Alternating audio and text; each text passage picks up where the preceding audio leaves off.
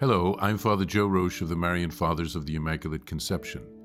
Thank you for joining us as we continue our journey of reading The Mystical Temple of God by St. Stanislaus of Jesus and Mary Papczyński from beginning to end. Today, we take up from where we left off, beginning from chapter 1 The Christian is the Temple of God, pages 575 through 577.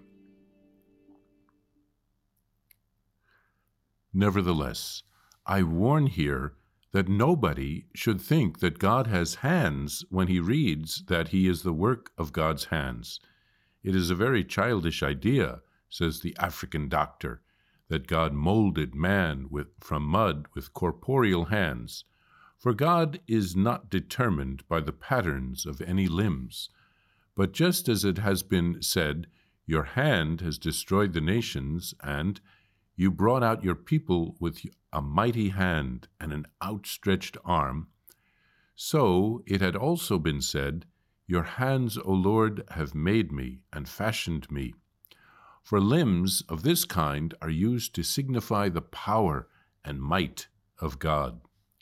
Therefore, it was the power of God that created man. But if we consider the manner of our creation, we shall observe that our race possesses an even greater excellence than can be imagined. Assuredly, when the eternal Trinity was about to create man, it did not wish to undertake this task without a deliberation. But as it was about to make something of the utmost and greatest importance, weighing carefully, it said, Let us make man in our oh, in our image, after our likeness. Genesis 1:26. For this reason, Gregory of Nyssa appropriately exclaims, "Oh, what a wonder!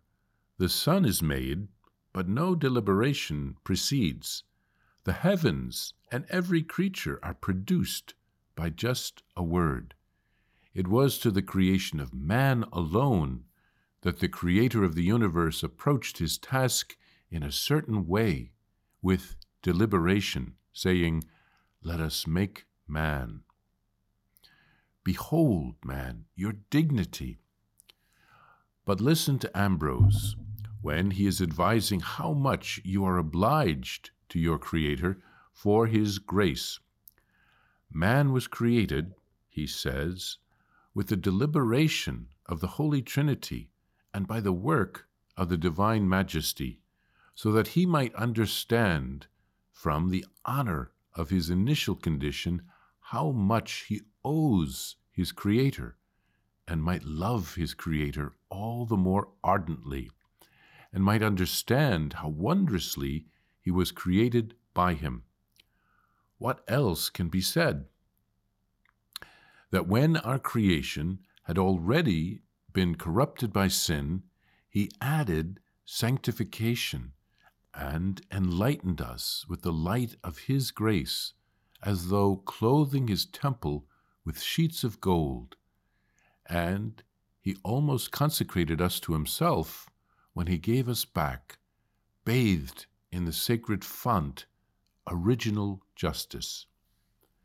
And for that reason, dearest brothers, so St. Augustine exhorts us, since we have not deserved to become the temple of God, by any previous merits, but by the grace of God, let us labor as hard as we can with His assistance to ensure that our Lord may not find anything in His temple, that is, in us, that offends the eyes of His majesty. Moreover, since whatever is done in temples made by human hands, as the same Holy Father teaches, all this is completed in us by spiritual edification. It pleases me to advance further in the work begun and set out the remaining features of the mystical temple. If anyone reads it with real attention and frequently considers it carefully, he will reap great benefit, namely, an increased knowledge of himself and of God a sure way of salvation, and a rule of Christian perfection. Here, St. Stanislaus uses the expression the African doctor to refer to St. Augustine, a doctor of the Church who was the bishop of the Diocese of Hippo in northern Africa during the 5th century.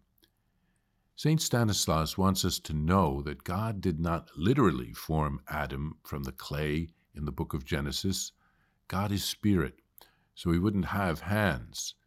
To be the work of his hands is an expression meaning created by him. St. Stanislaus teaches us about our tremendous dignity compared to the rest of creation. The Holy Trinity, after discussion and deliberation, said, Let us make man in our image, after our likeness.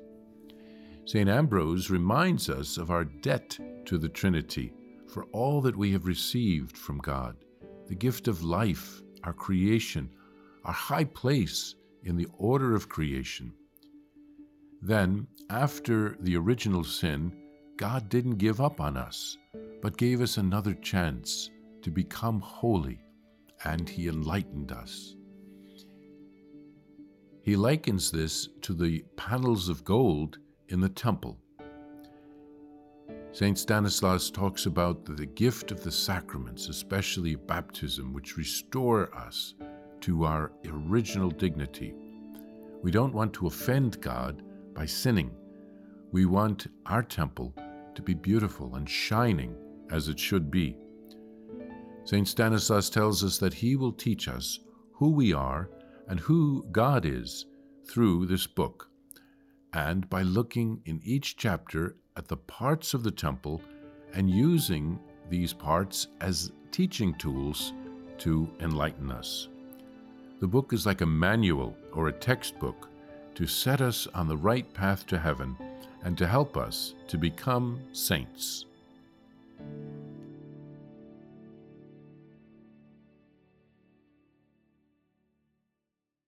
Please follow or subscribe to this podcast to receive the latest episodes and updates. If you have been blessed by this podcast, I invite you to leave a review. Reviews greatly improve our podcast ranking and will help spread this podcast to other people throughout the world. Thank you. I invite you to listen to more shows brought to you by the Marian Fathers of the Immaculate Conception. Join us daily for enriching spiritual content, which will help you on your journey with Jesus Christ. Simply visit DivineMercyPlus.org for a complete list of our shows. That's DivineMercyPlus.org. Are you a Marian helper? Join our Spiritual Benefit Society and start sharing in the graces of all the daily masses, prayers, and good works of Marian priests and brothers all over the world. Sign up is free and easy simply visit micprayers.org. That's micprayers.org. Thank you, and God bless you.